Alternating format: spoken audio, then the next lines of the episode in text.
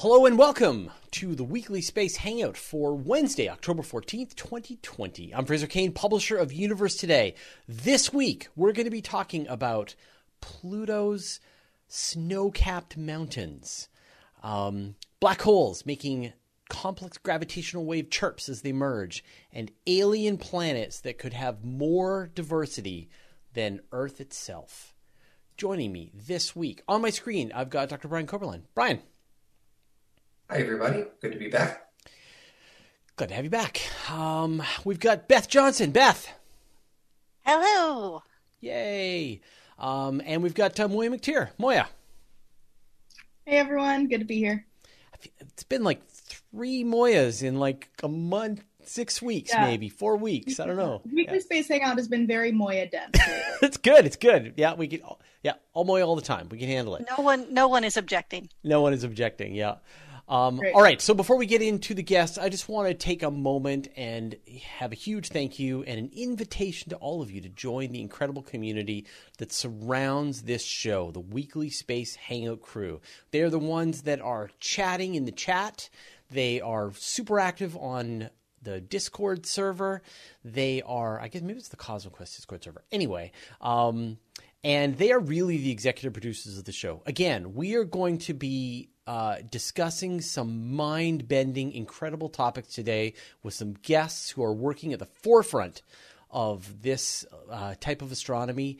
And I had nothing to do with it. That they were uh, they were invited to the show, and that was because um, one of the executive producers for the Weekly Space Hangout crew. So if you want to help make the show that you watch, this is the way you do it. So go to wshcrew.space They'll hook you up with all of the uh, credentials that you require, the business cards, and really the self confidence to call all of these uh, astronomers and and uh, and astronauts and invite them on the show. So wshcrew.space.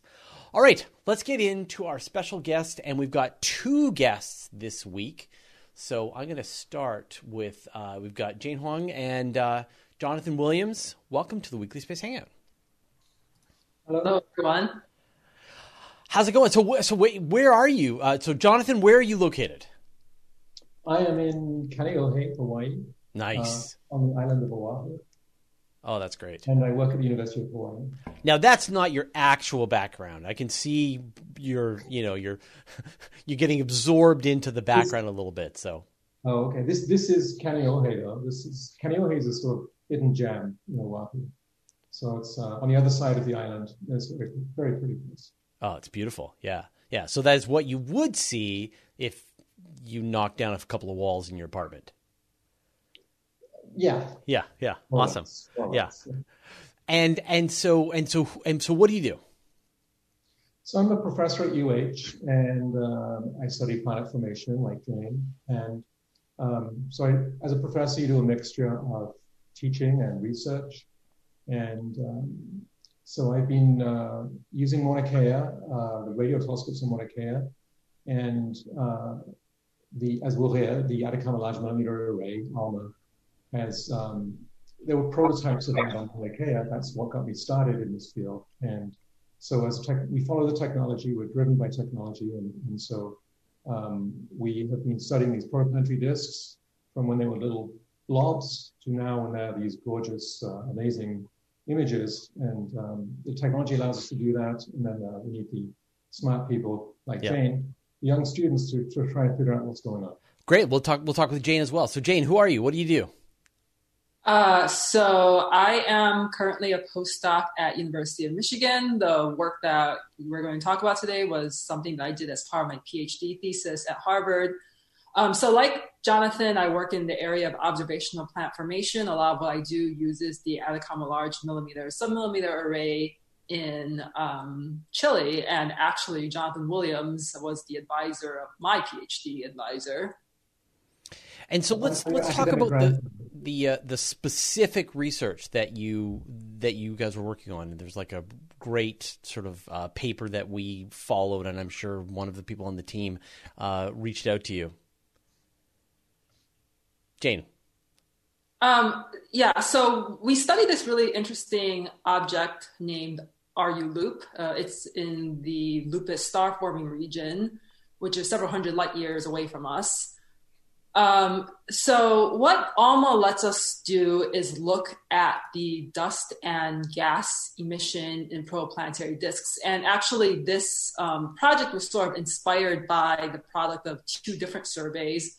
Uh, one was called the LUPUS survey, and the other one was called uh, the Disk Substructures at High Angular Resolution Project, or DSHARP uh, for short. Um, Jonathan, do you want to talk about the LUPUS survey for a little bit? Sure. So um, the LUPUS uh, star forming region is one of the closest uh, regions where stars and planets are forming. And, but it lies in the southern sky. So if you can't see it, um, it barely comes above the horizon from Mauna Kea. So you need to go south, the other side of the Earth. And um, so it hadn't been well studied, at least at the wavelengths where we can look at disks. And, but ALMA opened that up for us and um, one of the first things we did was to basically, you know, like explorers, you just you do a survey first. So we did a survey um, with um, Megan Ansdell, who's who's on the paper that we're going to be talking about, and uh, we basically I studied 98 disks, and um, we found. So we were studying the population of the disks, but there were a lot of bright ones that um, needed more follow-up, and that's where Jane comes. And so, and so, sorry, is it you're dealing with a bunch of newly forming stars in like a like a cluster? Yeah, it's a loose collection of stars. This is this, so they're not tightly clustered together, but they have all formed at more or less the same time. And these are about three million years old, one to three million years old. Right, right. And so the with ALMA, you're doing sort of a large scale survey. Like which where did you do your survey first and then how did you actually focus in because i mean the both pictures the large scale pictures of the of the of the stars themselves but also the incredible detail like the blue one versus the red one which i'm going to be i'm showing to, to the audience the two sort of scales of the of the image and how you've got the sort of larger spiral image on the outside and then the actual core of the protoplanetary disk so, so the, the big survey was it was it was first of all based on a space telescope survey, like Spitzer Space Telescope. So that kind of mapped the cloud and found there's a, um, a bunch of um, young stars that are detectable in their infrared emission. We what we did is we then just quickly looked with ALMA each one nine of these 98 stars, just one, two, three, just went through a short map, but it wasn't a it wasn't a detailed map. Um, so that, but with that, you could then figure out what are the characteristics, and in particular, what are the bright ones that we can then go in to study with much finer detail. So what you're looking at is a is a very high resolution image of a, of one of the stars that we that we had first mapped at, maybe 10 or 20 times that, that resolution. So much more blurry now. Uh, Jane, you know, when you think about the like just the level of our understanding of of like again i'm going to bring this picture up um, you know we up until just a little while ago we only knew about our own solar system we're starting to discover these other planetary systems we had theories about how the planets got where they are and the different kinds of terrestrial planets and and gas giants and so on what does a survey of this level start to tell us sort of at a, at a larger scale about what's happening, about how these formation processes are going on? Um, so I can answer that for the two different kinds of surveys that that are being done. So like Jonathan, Jonathan does these very big. Jonathan's collaborators do these very big population studies where you just get these very short observations of disks, and there you're learning about the masses and sizes of disks and and what they're finding that seems to be a little odd is that the masses of these disks are smaller than what you would expect given how much mass we know is in planets. So that raises some questions about our understanding of the timescales of planet formation. And then with these very high resolution surveys um, that produced uh, the nicely ring yeah, uh, yeah. that we see in DSHARP, we think that those rings come from uh, planet disk interactions uh, if that's true, that also implies that planets are forming in different locations from where we would expect them to be. They're, they're, they're forming very far out, which is weird from a planet formation theory perspective. Uh, sorry, when you say far out, can you give me just sort of an example compared to, say, the you know the number of, number of astronomical units that we have here in the in the solar system? Right. So Jupiter is at about five astronomical Mhm. units, Neptune at about 30. Um, and we're seeing these uh, gaps and rings anywhere from just a few AU out, which is not, which is not unexpected. That's where Jupiter is, all the way out to maybe a couple hundred AU, and that's a little bit more troubling from a planet. Right, Planet Nine level. Right, but Planet Nine is much smaller. It's well, what we think it would be Right. smaller. Yeah. Um, and so you've got a, a planet that is Jupiter mass, but it is forming that far out. And and are you seeing enough statistical commonality at this point to be able to say, okay, here's what solar systems tend to look like when they're forming? Actually, what's been really striking is the incredible diversity that we are seeing in these structures. You know, myself and other people working independently have tried to look for correlations with stellar properties. You know, in with exoplanet studies, you see very neat correlations with um, uh, stellar properties. So you would expect them to be them to be reflected in uh, the young planet population as well. And right now, there doesn't seem to be a lot of obvious relationships. Um, but one thing to note is that, uh, like Jonathan noted, uh, astronomers right now are pre- preferentially looking at very bright sources, and that's simply because, as as an observer, you can get better quality data with the brighter right. sources right now. Um, so that may be introducing some bias in how we're learning about planet formation. That that maybe the, these massive disks are all special, like they're they're all massive for one special reason that wipes out the relationship between um, other stellar properties. And and so you don't think that you're necessarily getting a good representative sample of the kinds of star forming planet forming disks that you would see. Like you're just seeing the big stars right now. Uh, well, the big disks, The big um, disks, right. stars, the stars range in mass. Um, so we have reason to believe that our sample is biased, and as an observer, I say the solution to that is to get a lot more data. Right. Yeah. Um, but it's interesting because you've got this, like, on the one hand, you've got all of the exoplanet researchers, uh, one of which is in our one of our co-hosts, um, and they are finding thousands and thousands of planets, and and more and more the question of like, is the solar system normal? The answer is no, no. In fact, we're seeing all kinds of, of variety, but we're seeing you know, when we look at the locations of Jupiter and, and Saturn, and we look at the locations of Neptune and Uranus, and we know that there was this migration over the solar system's early history, can you start to put these puzzle pieces together now where you can see these disks, see the locations of these gaps where you've got to assume planets are forming, and then you compare and contrast that with where the planets have been discovered?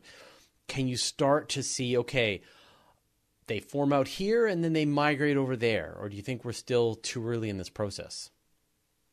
Well, one challenge um, is that right now the techniques used to discover exoplanets by and large are favorable for planets that are very close to stars. So there's bias there too. Um, and and I think that's something that could be resolved in part by future uh, observatories uh, that are planned. So, for example, something called the Roman Space Telescope, uh, formerly known as WFIRST, uh, should be able to detect to get statistics on the prevalence of uh, wide orbit giant planets through a technique called microlensing, um, which is Mhm. basically gravitational lensing on, on at very small levels. Um, and uh, so, so that would be important in answering the question of whether these apparently very wide orbit planets that that we're inferring from these uh, disk observations are are present in old solar systems or whether they're migrating Yeah. inward.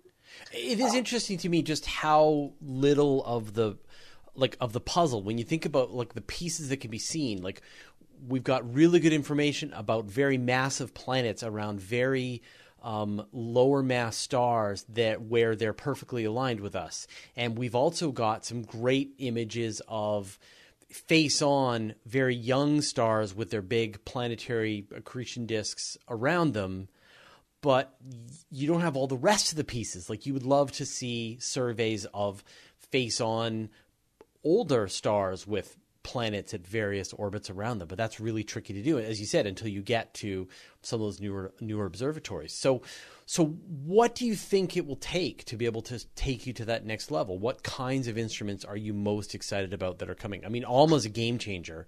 Um, is it some of the, you know the ELT? Is it is it James Webb? Is it more coronagraphs? What what would you be looking to be able to do more research? Uh, so there are a couple different things. Um, so Alma would very much like to do an upgrade. Like Alma is great, but we can always do better. We can try to add more antennas. We can try to extend the array so you can get even higher and higher resolution, and that will that would in principle let us maybe push down to resolutions where we're we have better overlap with exoplanet yeah, I, I should also say there's very few images of this quality that Jane has produced. There's maybe 30 or 40 disks. Yeah. Compared to thousands of exoplanets. So we still have a lot of work to do with the current moment. I mean, when I um, saw these pictures, I mean, I I think the the images of the protoplanetary disks around these stars, they were some of the most stunning images in astronomy that I think I had seen in in years. I you know I made a video about it. We freaked out about it on Universe Today. It's such a striking image that you were just staring down into a newly forming solar system, and you're seeing an actual picture of it.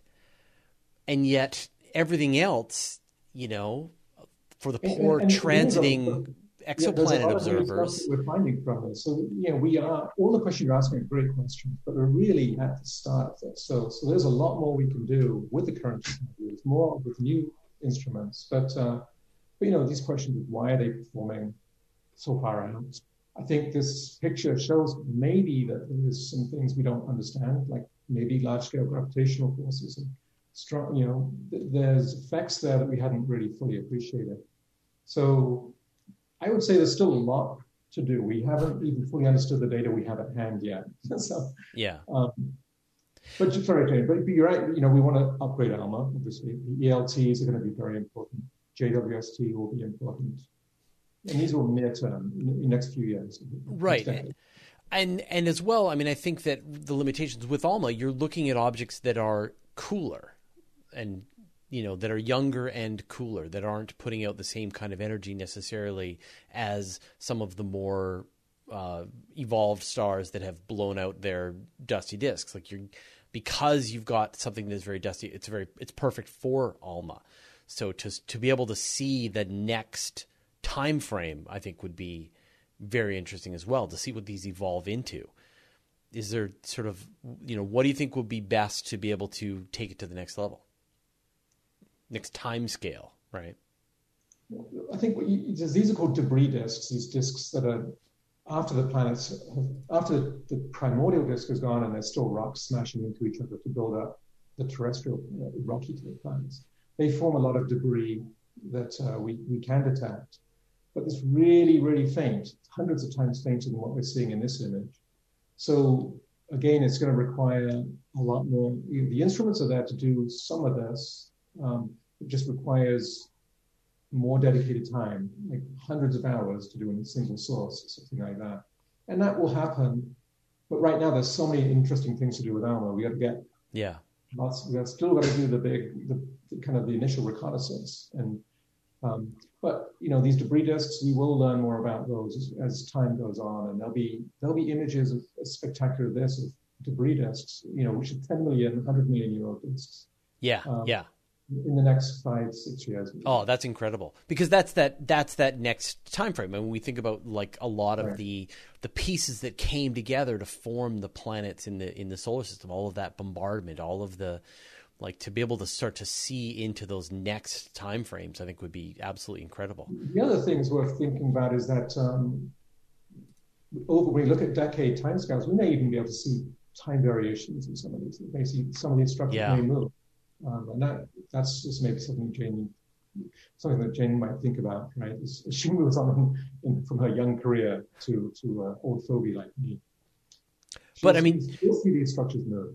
I mean, Jane, you're seeing these these gaps in the you know you're seeing what must be planets carving out disks in these you know some in some cases perfectly face on Is that the next step to actually see the little planets themselves?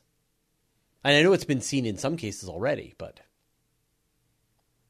yeah, so PDS 70 is the only system where planets have been detected directly in the gaps. I have some collaborators who are trying to use similar techniques to go after um, planets in other other uh, systems. There, there are a lot of really bright young astronomers working on upgrading technologies for direct imaging to search for emission from the planets. Um, and, and one hope is that while ALMA is not going to detect the planets directly, uh, people are hoping that it will be useful if you if you stare at a disk for long enough for detecting something called a circumplanetary disk. And that's sort of analogous to protoplanetary disks, just like stars are surrounded by protoplanetary disks. We expect protoplanets to be surrounded by their own little disks that will also produce emission at radio wavelengths. Right. Maybe maybe you'll be able to detect the first exomoons before the, uh, you know, just through ALMA, which would be amazing. Yeah, there there was a tentative detection uh, reported last year, and the team right now is, uh, I think, got deeper observations to to verify. I don't know what the status of that yeah. is, but it would be exciting to see the results of their new observations. That's really cool. Well, it's uh, again, I, I, highly recommend people. You know, we'll post some links in the show notes, and I think half of the fun of this discovery is really just seeing these pictures because you are just you are staring into newly forming planetary uh, discs. It's it's unbelievable work, and I cannot wait to see. If people want to follow the work that you're doing, uh, Jane, uh, where should they go? Uh, well, I'm not terribly active on social media, so they can find out more about my work on my uh, University of Michigan website, which is a mouthful, sites.lsa.umich.edu slash jnhuang. Okay, awesome. And Jonathan? Yeah, well, same with me. I'm not a I'm not a social media guy. It's good. But, that's uh, that's for the best. Um, but you can, uh, if you Google, my name is very common. Google Jonathan Williams Hawaii, and uh, you'll find my webpage. And Perfect. There's links to, to uh, my research and so on. Well, thank you so much for joining us on the Weekly Space Hangout uh, this week, and and congratulations on the work so far. And I cannot cannot wait to see what happens next. All right, it was great chatting with all you right. all. Take care. Yeah, thanks. Bye. All right, let's move on to the uh, the rest of the news. Everybody has been uh, so quiet this week. Um, Moya, you're on my screen. Tell yeah. us about uh, super habitable planets. All right, yeah. So the the headline of this article was these alien planets may be more habitable for life than our own Earth, and I saw that and I gave the biggest eye roll because this is this is pretty common, right? Where people claim that a planet is is habitable or that it's more habitable than Earth, and it always ends up being not true. Um, but but this paper was a was a little bit different when I actually dug into it. Uh, so the uh, team of astronomers and astrobiologists, at least one of them is at Washington State University. They searched through 4,500 Kepler objects of interest, or KOIs. And keep in mind that many of those aren't confirmed exoplanets yet, uh, but they are candidates. People think that they might have planets around them. Uh, and after when they were searching through these KOIs, they had a set of criteria that they were looking for that they think would make a planet more habitable than Earth. Um, and and more habitable is based on uh, different simulations and climate models, and they're they're looking for for these criteria. So when they talk about more habitable than Earth, because I had you know when we posted a link to that, I got a bunch of snarky people going, "Whoa, maybe we should move there." Yeah. Not habitable for us. Right. Yeah, death for us, but so, so what is a definition of super habitable? So they are defining it in terms of biodiversity. Um, a planet that is defined as super habitable doesn't have to be habitable for us, and it doesn't have to be inhabited. So there doesn't have to be life on it.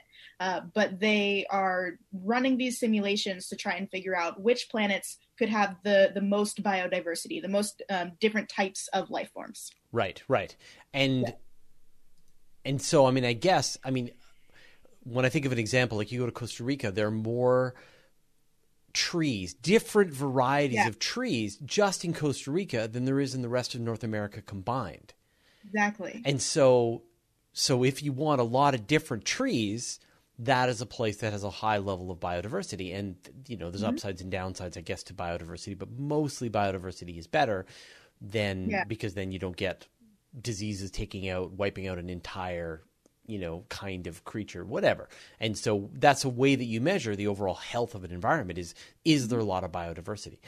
Um, and so what are some of the individual factors then which can contribute to this this level of biodiversity Yeah, and this is actually what drew me to this article because it, it's world building essentially is Mhm. what they were doing. They're they're looking for criteria that would make a, a good world uh, for life. And so one of the criteria they have is that um, orange dwarfs or or K dwarfs are better for life uh, because they live for longer than sun-like stars do. They live for 20 to 70 billion years, um, which means there's more time for life to evolve. And these types of stars, K-type stars, are 50% more common than than the sun.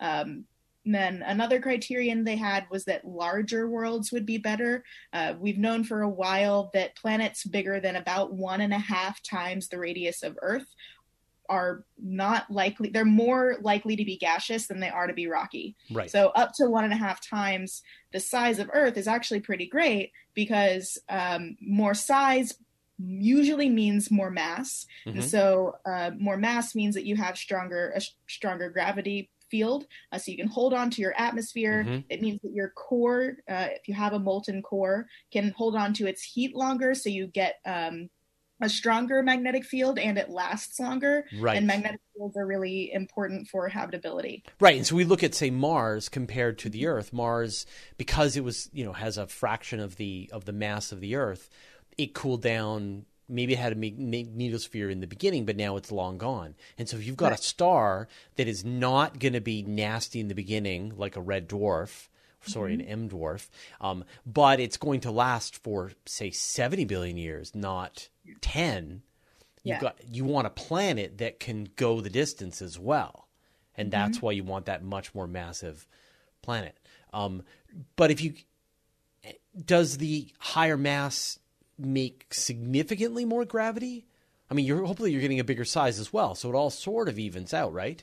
yeah it, it does kind of even out it's it's a little bit stronger hmm um probably strong enough that if we went to that planet we would feel it We, it would suck. yeah Yeah, you right, you would constantly feel like you had just run a marathon right, right, right.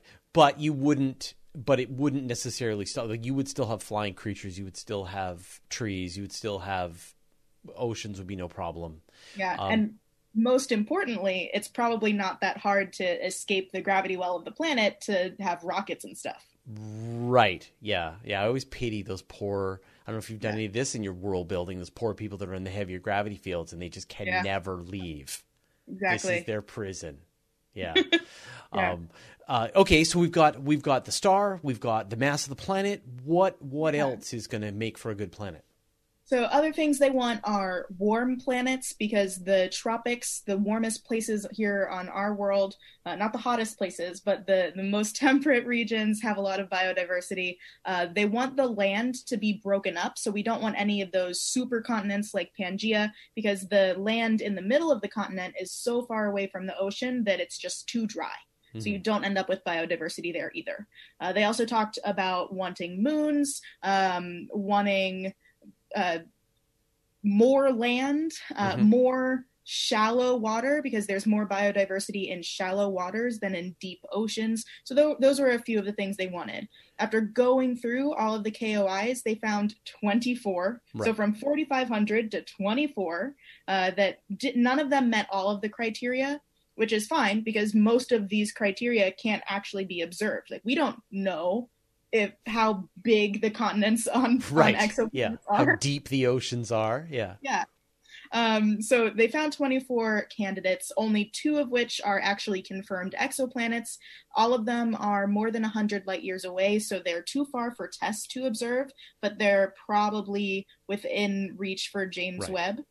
Um, And I think that's that's the conclusion, which is that if you have 4,500 exoplanets today. By the time James Webb flies, maybe you're going to have 6,000. Mm-hmm. By the time James Webb is finished operating, you may have in the tens of thousands. Where do you start? Because it can only observe at any great detail a fraction of those planets. Right, yeah. So it's best to focus on the planets that are most likely or that are best suited for life. So these 24 are the ones that we should focus on first, is, is what this paper is saying. Yeah, yeah. Um, uh, Hal McKinney is asking, how common are magnetic fields for planets?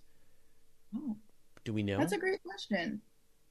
Most, I mean, we see them in our solar system. Jupiter has a massive yes. magnetic field. Um, do all of the planets have at least some magnetic field? Well, Venus, I mean, Venus and Mars no longer have planetary wide magnetic fields, but they still have like little temporary surface level magnetic fields. Uh, Ganymede has a magnetic field, has a planetary yeah. magnetic field, and then that's about it. So, yeah. so all really the only place that's habitable that has a magnetic field here is is Earth. Um, mm-hmm. One, so so, and we have no currently we have no method of knowing the magnetic fields on, on exosolar planets. However, we talked about this actually. I interviewed Seth Shostak last night. There's a plan to to put a SETI telescope on the moon. NASA actually has one of its uh, uh, NIAC awards that are that is looking at this. That you have a little rover that will plop out um, little radio telescopes along the surface of the moon in this great big petal flower shape, and once operational, would be able to detect the interactions between solar flares and planetary magnetospheres, essentially the, the, the radio emissions that come from planets as their magnetospheres are protecting them from solar flares. So perhaps within a decade or so, well, there could be a telescope on the moon capable of analyzing these planets and figuring out which ones have magnetospheres and which ones don't, which is kind of amazing. Is, is that essentially just looking for aurora on yeah, other planets? Yeah, looking for auroras on other on exoplanets, yeah. Amazing. Yeah, yeah, totally. Um, awesome. So, uh, did this did this give you some additional ideas for for world world building? Yeah, yeah uh, I think I'm definitely going to have to put an Exolore episode together now, set on one of these super habitable planets, and see what a biologist thinks of it. Yeah, yeah, that's incredible. Awesome. All right, thank you so much, uh, Brian. What have you got for us? So uh, this is looking at um, gravitational wave signals from merging black holes. So, gravitational wave astronomy is still pretty young. We're still trying to figure out how to do it well. Um, we found about a, a, dozen mergers of high mass objects, whether they're uh, stellar mass black holes or neutron stars. Um, and typically, what we see from a signal is what they call a chirp, which is this you know, as the, the two masses are in spiraling, you get this. If you converted it to sound, it would be this rising pitch. You get this oscillating oscillating signal that then ends in a spike that then dies off. And so, is that if you convert it to sound, it would just be whoop, and it would just that chirp is what we hear. And and it's very distinct from that very close, rapidly rotating production of gravitational waves until the two objects merge into a single black hole. And it does a little bit of what they call a ring down, where it oscillates and then settles to a stable black hole. And, and that's what we've observed with all of them. And, and part of this is that this is very much on, on the limit of noise detection. So you have to be able to detect very closely and actually model what the signal should look like within the noise. So you, you, you're really on that edge of sensitivity there. So, so this new study looked particularly at what they call asymmetric mergers. So this is where you've got one large mass object, like a large black hole, and a much smaller black hole. And the reason those are important is because they're asymmetrical, the gravitational waves they produce are asymmetrical. And one of the things that can happen is when they merge and you get that chirp of gravitational waves, that can be off center. And so what would happen is that as they merge, the resulting black hole gets this gravitational wave kick and gets pushed away from, hmm. from where the two black holes were. And this could actually explain why we see a few galaxies in which they don't have a supermassive black hole. So, so it could have been that they were a merged galaxy, and when those two black holes merged, it kicked the black hole out of the galaxy, which is why, you know, the triangulum galaxy, for example, doesn't have a supermassive black hole. Right, right. And so, and and you don't need to like have any kind of complicated three body interaction. You could just have that kick from the two black holes coming together. Right, right, because the gravitational waves are are, are skewed yeah. towards the, the lower end, so they're off center. If they're about the same mass, and they all just the gravitational waves just kind of go off evenly. I actually have an example that you can do this with, which is that you take in a you take a, t- a tape measure, like a construction tape measure, and you you know you pull the tape measure out and you put it on the ground and you let it bring it in, and as it's starting to come in, it starts to turn around and then it'll kick itself sideways when it finally comes in, and you'll wreck your tape measure, but you got a chance yes. to to experience it. But so you can see how how two things coming together through that's kind of orbit and rotation can actually kick it sideways, which is kind of amazing. Right. So so with this particular study looked at it, it looked at these types of mergers, and it found that you can actually get more than one chirp so, so that basically we have the merger and then that little spike of really strong gravitational waves. Depending on which direction the black hole gets kicked, if it gets kicked towards you, it, it basically creates one or more kind of multiple gravitational wave spikes.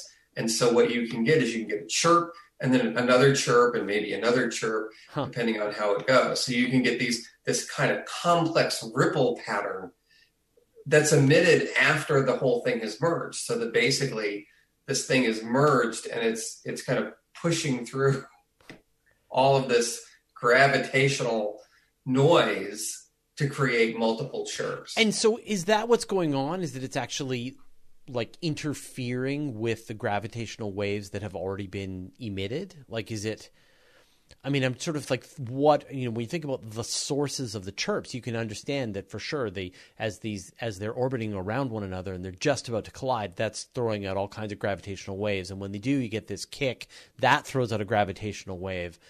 But what what continue maybe as the thing's rattling back and forth or wobbling or whatever you get, but it sounds like it's a more right. significant, very specific f- form of gravitational wave that's coming out of it.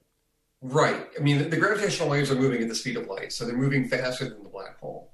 But the but the, as the black hole is merging, it's sloshing, and so so you not only do you get this this kind of kick motion, but you're also going to get a, a ring down that isn't symmetrical. Hmm.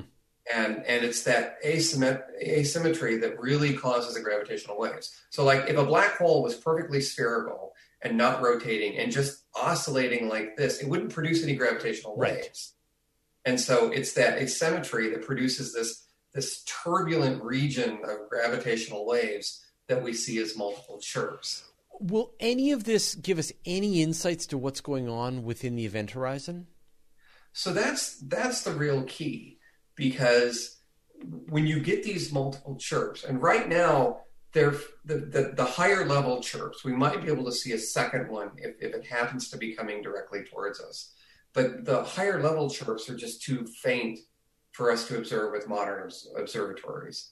But as we get something like LISA, so you get a space based gravitational wave detector, you will be able to see these things. And, and it will help us understand the event horizon. So, one of the real fundamental theories of black holes is something called the no hair theorem and the idea of that is that no matter what you squeeze into a black hole, no matter how you squeeze it into a black hole, when it settles down, it has a the event horizon has a shape that's only dependent upon mass, rotation, and electric charge. And that's it. There's only three numbers that determine the shape of an event horizon. So, so we think that's true. General relativity says that that is true. But alternatives to general relativity say it might not be true. Right. And, and, and because and the, the, way those multiple chirps happen could tell us whether or not the no hair theorem is true. Yeah, yeah, and I, I mean, I think I can already predict the the story that we'll be writing on Universe Today, something with the words Einstein, right, and again in the in the title.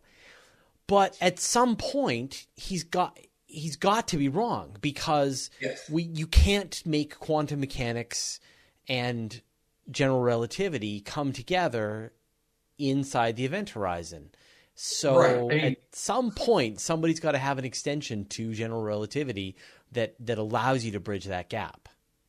Right. I mean, it, basically, you've got kind of two outcomes. As you keep pushing this, it's either Einstein finally proven wrong, or quantum theory fundamentally wrong. right. Yeah. Something's got to give, and so Something's got to give. right, Yeah. and so someone's got to be able to make some kind of observation right in at the very moment. And it's just so incredible, even when you think about the the images that were taken with the Event Horizon Telescope. And I think you had done the story for us as well, just that that he, he was proven 500 times righter than before, Yes. right? Yes. So He- he's he's so right. He's beyond right. he's beyond right, super right, which just means that it it's just and and the and yet quantum mechanics is the theory that has that has like is the, like the most accurately predicted um, scientific theory that it that has ever been seen. You know that you can predict that again to decimal places that you run out of decimal places to be able to to make those predictions. Yes. So something's got to give, I mean, it's this is classic Fiddler on the Roof. Quantum mechanics, you go, you have a point. General relativity, you also have a point. They can't both have a point. You have a point as well. That's awesome. All right. Um, Beth, what have you got for us? Okay, so uh, my story is on everyone's favorite not planet, Pluto. Um, amazingly, the New Horizons flyby, which only lasted a few minutes, has provided us with enough data to analyze for years so far. Well, partly because And- it's all coming back so slowly. yeah, Right. that that too. Um, so the latest paper to come out covers the ice on the mountains, um, which looks like ice on Earth mountains. And so everybody went, okay, well, let's kind of look at this. And then as they analyzed it, they realized that, um, in particular, looking at this one mountain range called, and I'm going to probably butcher this, but Pigafetta Montes. Um, they found that the concentrations, um, the ice itself is, of course, methane ice. It's not water ice and the concentrations of the methane ice were highest at the higher elevations on these mountains and then the concentrations were decreasing downslope um, to the surface so they've left behind these really bright deposits and and they've done all this you know simulations to kind of figure out how they could have gotten there so the big deal on this is that on earth our atmospheric temperatures decrease in general as we go up um, through the atmosphere. So as we get higher up, it gets colder, and the colder air cools off, expands as it keeps moving upward, and so we that helps kind of keep the surface a little bit cool too. And then when we get some humid winds that come towards the mountains on Earth, the water vapor gets cooled, it condenses, and we get snow. Right. Which, having grown up in Colorado, I know way too much about. On Pluto, it doesn't work like this, which is why this whole thing has become a little weird. So there's in- no oceans. there's there's no oceans, but there's there's the atmosphere is really thin. Right. So um, for Pluto, the process kind of goes in the opposite direction. So the atmosphere actually warms up as your altitude increases because the methane gas in the atmosphere absorbs the solar radiation Huh. and is actually concentrated at higher elevations. So because the atmosphere isn't very thick, it doesn't actually have an impact on the surface temperatures, which stay cold. So Pluto's wind just kind of goes down the mountain slopes, and then the like methane ice is at the top, and then it's it sort of sits up there, but it doesn't make it all the way down. So as you get down, there's less and less methane ice, and it's just um, I think at that point it becomes more water ice. So um, they used some computer modeling to kind of figure this out, and and that's when they found that it just it has more gaseous methane at these warmer, higher altitudes, and then it's really you know hard for that to condense down further so it um it condenses up at the top That's really that's really interesting. And yet looks again looks like snow-capped mountains. It looks like snow-capped mountains, and they find they found that um, it also works on Pluto's crater rims too. So um, there's this area called Tartarus Dorsa, and they've got these really cool um, bladed terrain around the rim, and it looks like those are methane ice caps. Wow! So that's what's happening there too. So it's it's kind of cool, and uh, it's a really neat little process. Um, definitely kind of turns, literally, sort of turns our process upside down. Right, right. Um, and Moiya put her hand up. I didn't know. I've never asked a question before in here. Um, I didn't know the protocol. You're lucky I even noticed. No, no, no you just yeah. you got to jump in there and just start okay. asking, and then I'll shut up. That's how got this it. works. Do we know anything about the texture of methane ice? Like, what would it be like to ski down one of these slopes? You know, I'm I'm not personally sure, but from the comments about the bladed terrain, I'm guessing skiing might not go so well for you. So mm-hmm. it sounds like it's it's a, a sharper, more jagged ice structure to it, mm-hmm. um, which would make sense because you're talking methane is CH4, so um, probably not as nice and angly as water that all kind of fits together. So when you start to get that CH4 going, it's probably a little bit more bumpy. Well, you have those those structures, and I'm forgetting the name of them, but they're like spikes of of ice that you get in certain conditions on Earth, and they think that in fact we're seeing those on we'll be seeing those on Europa and Enceladus. So I wonder if it's the same situation that you've got. You know, you don't have snow falling, sprinkling down in the same kind of way. You've got perhaps ice forming out of the atmosphere as it's moving up. So it'd be interesting to see what somebody needs to send a lander. So many landers. I, I want so many. I want all the landers and I want an orbiter or two. Yeah, there you go. Zap, Zapfan Zapfan just put it in the chat. It's penitente. Those are the those so penitente are these jagged um I'll, and I'll I'll I'll show a picture of them in the in so people can see what we're talking about. Um yeah, the, every time I see any of these kinds of discoveries, I'm just like, well, that's great. And too bad we won't be able to go back and take a look at it for 20 years. Right. I mean, because even if we got something off the ground tomorrow, we'd still have to wait a long time for it to get there. And, yep. Yeah, yeah, yeah. And it's hard to land on Pluto because you have to go so fast to get there in any reasonable amount of time. Yeah. Here, I'll show you what these things look like. I don't know if you've if you've seen them. Um, hold on here. I'm apparently wearing Pluto now. Yeah, you are. You can't see. Yeah, no, I, I didn't mean to tell you, but you you are uh, ghostly oh, yeah. Pluto. Um, yeah, my my the sun is coming directly in through my window now, which has completely destroyed my green screen yeah. effect. So yeah. now now I am the green screen. So that's great. so you see, so this these are penitente, and these are on Earth. These are in Argentina, but this is what they think it looks like on Europa and Enceladus. Fraser, I've heard of these. Yeah. And and they do at least here on Earth, they do this really cool thing where like sunlight bounces between them, so you actually get pretty warm regions uh, in between all of these these ice spikes. Um, yeah. I don't. I, that probably doesn't happen on Pluto when, when sunlight is not. Well, I, but I mean, th- I mean, again, we are so far out over our skis, as it were. Um, but you know what we're i mean the thing that's just so amazing about these worlds is just how like titan for example that the that the the sand is made of water and the mountains are made of water but the lakes are made of methane and it rains methane and everything is shifted and then you go to pluto and the and the the mountains are made of of water ice and they're thousands of meters high and the glaciers are ammonia and and methane ices that shift around on the surface. So um, it's you know it's it's pretty fascinating to see very familiar structures show up again and again on on and, other worlds in the solar system. And so I, I, looked it up, and those are the penitentes are what's at uh, Tartarus Dorsa. Tart, okay, yeah, great. So so it is the same structure. Yeah. So do not do not do take not your skis ski down, ski down that. yeah. yeah unless you want to just be sliced up into, you know, pieces on on Pluto. Um, but we will talk to Alan Stern about it when when he's next on the show, which I think is coming up in a couple of weeks. So I'm sure he'll have a lot to say about it. Um, All right, Beth, you're on my screen. So why don't you let people know what uh, what you're working on and where people can find out more about you? So right now, uh, I'm working with CosmoQuest on planning our annual Hangoutathon, Yay. which is our big 36-hour fundraiser. I'm Fraser, sure you, you're all going to hear I'm more sure. about this as we get closer, but yeah. So um, we're just kind of we're finishing up the planning of all of that because uh, as we are CosmoQuest, we will probably be planning until the night before.